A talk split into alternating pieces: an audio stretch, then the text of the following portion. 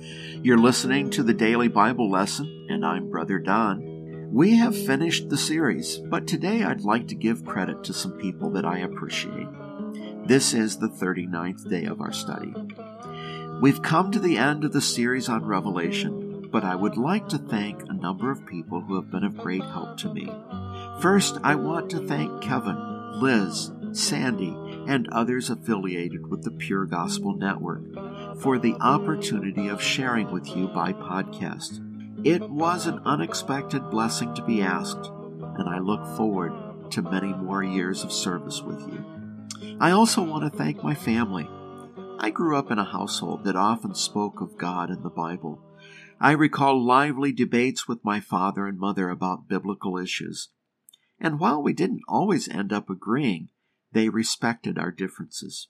When I was a teenager, they allowed me to visit a wide variety of churches to discover more about the range of worship practices and the beliefs of Christian Christians.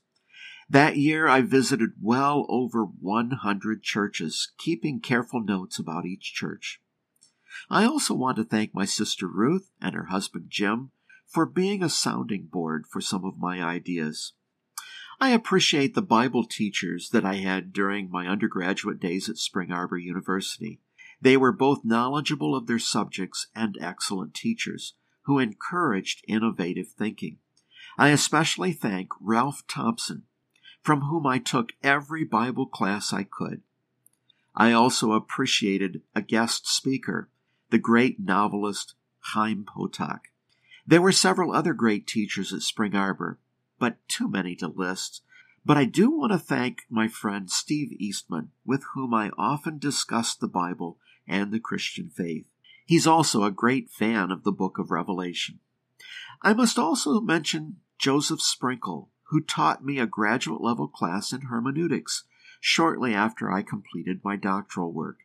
I had heard of using the principles of biblical hermeneutics in the study of people during my doctoral study, and that stimulated an interest in studying those principles from someone who knew them well. Joe Sprinkle was a master at his subject. Thank you, Joe. Then there are many colleagues at several universities who helped me profoundly. They represent various denominations, and their ideas were very helpful in shaping my own perspectives. I'm particularly grateful to the Bible and Theology faculty at Vanguard University for their many insights and for their friendship.